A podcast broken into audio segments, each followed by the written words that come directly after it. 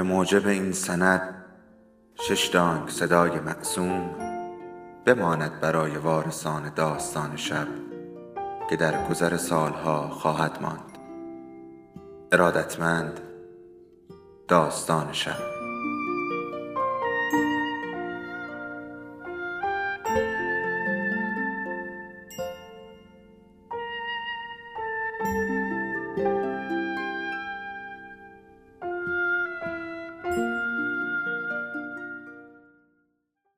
بود یکی نبود.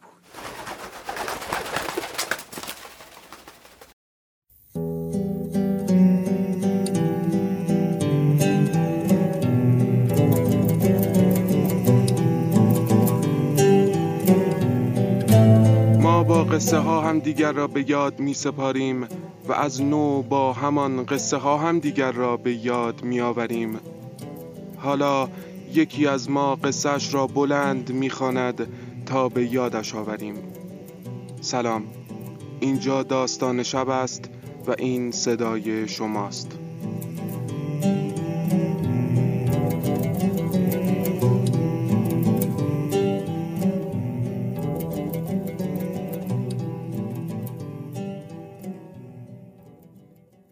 سلام. بنده رحمان حسینی هستم از پادکست رادیو شبهای کابل. داستانی برای شما می‌خونم با نام بفرما دهنت رو شیرین کن.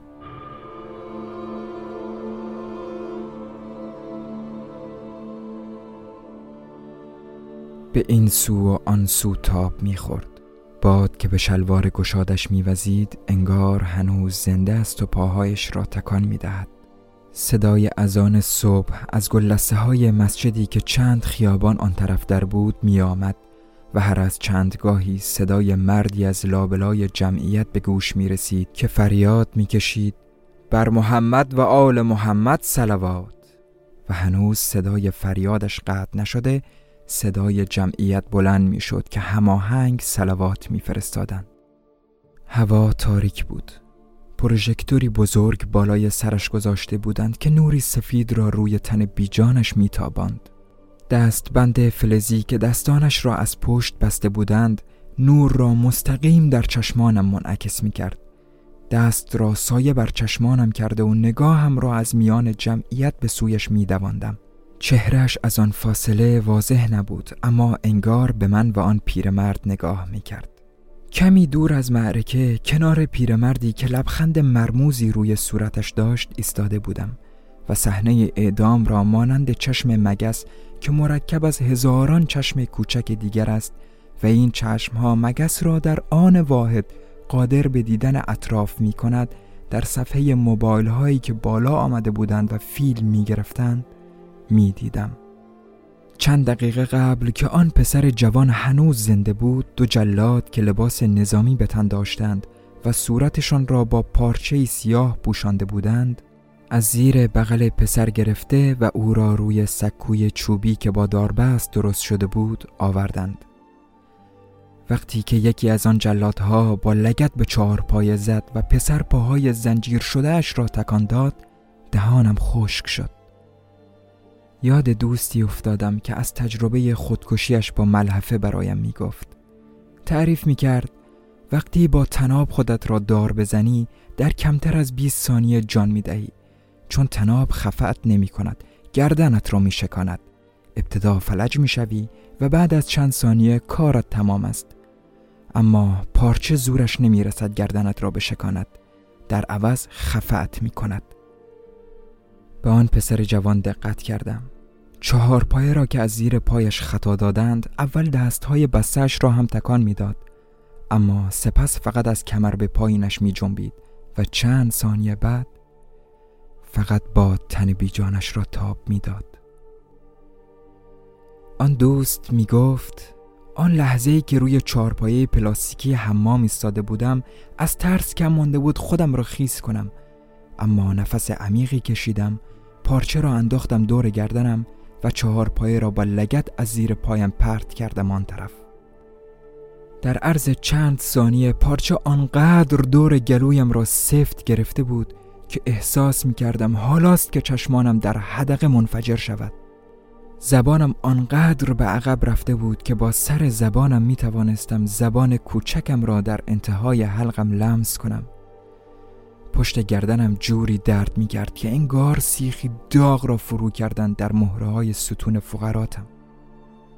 از شدت درد مغزم داشت منفجر می شد هرچه با دستانم می‌خواستم پارچه را از دور گردنم باز کنم نمی‌شد.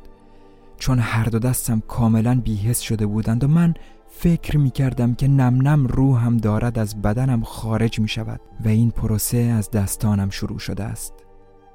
پاهایم ولی کار می کردند تمام توانم را جمع کردم و با لگت کوبیدم به دیوار تا کسی صدایش را بشنود و به کمکم بشتابد. هرچه می‌خواستم داد بزنم صدایم از هنجره بیرون نمی آمد.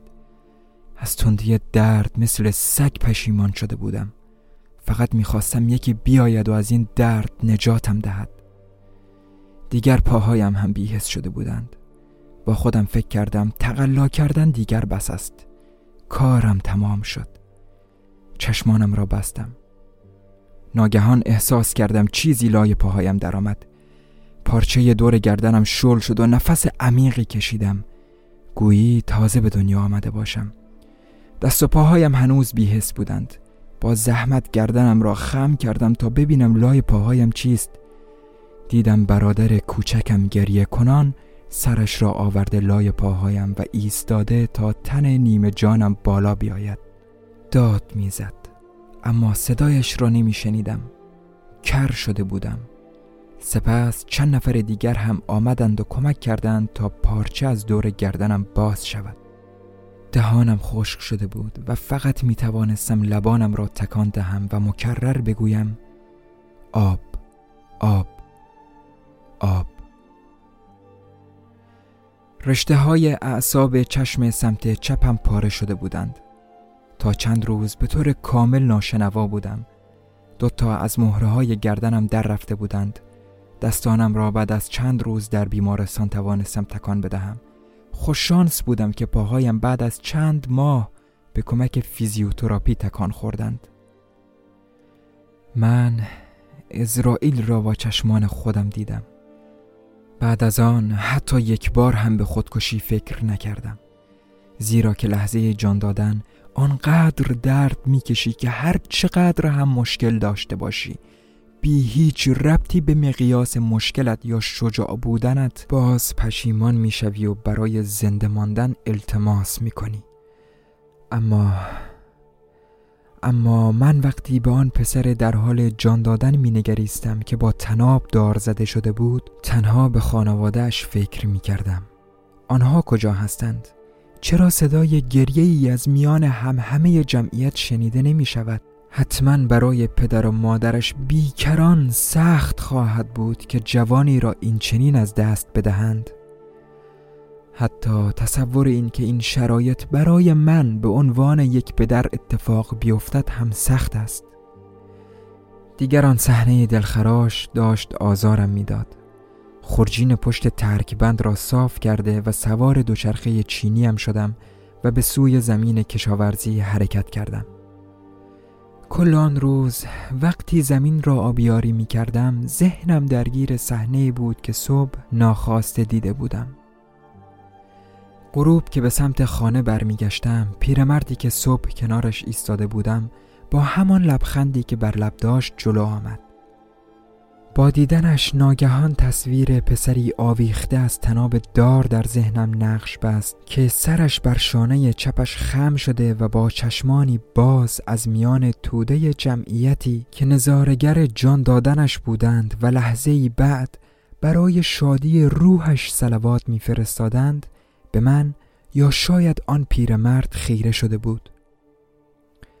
پیرمرد جعبه شیرینی به سمتم گرفته با ذوقی که در لحنش نهفته بود گفت بفرما دهنت رو شیرین کن. من هم لبخندی مصنوعی به سویش روانه کردم و مردد پرسیدم به چه مناسبت؟ پیرمرد با روی گشاده پاسخ داد امروز صبح. حکم پسرم اجرا شد.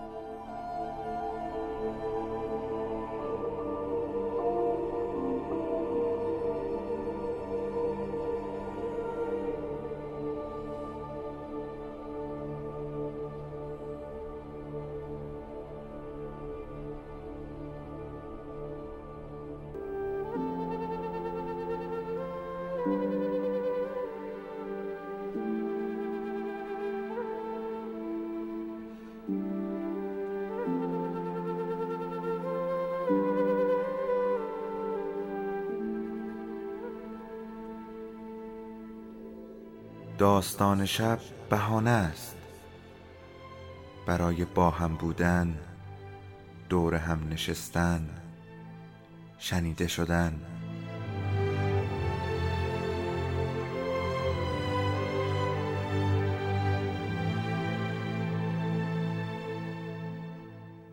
صدای افسانه ها رو میشنویم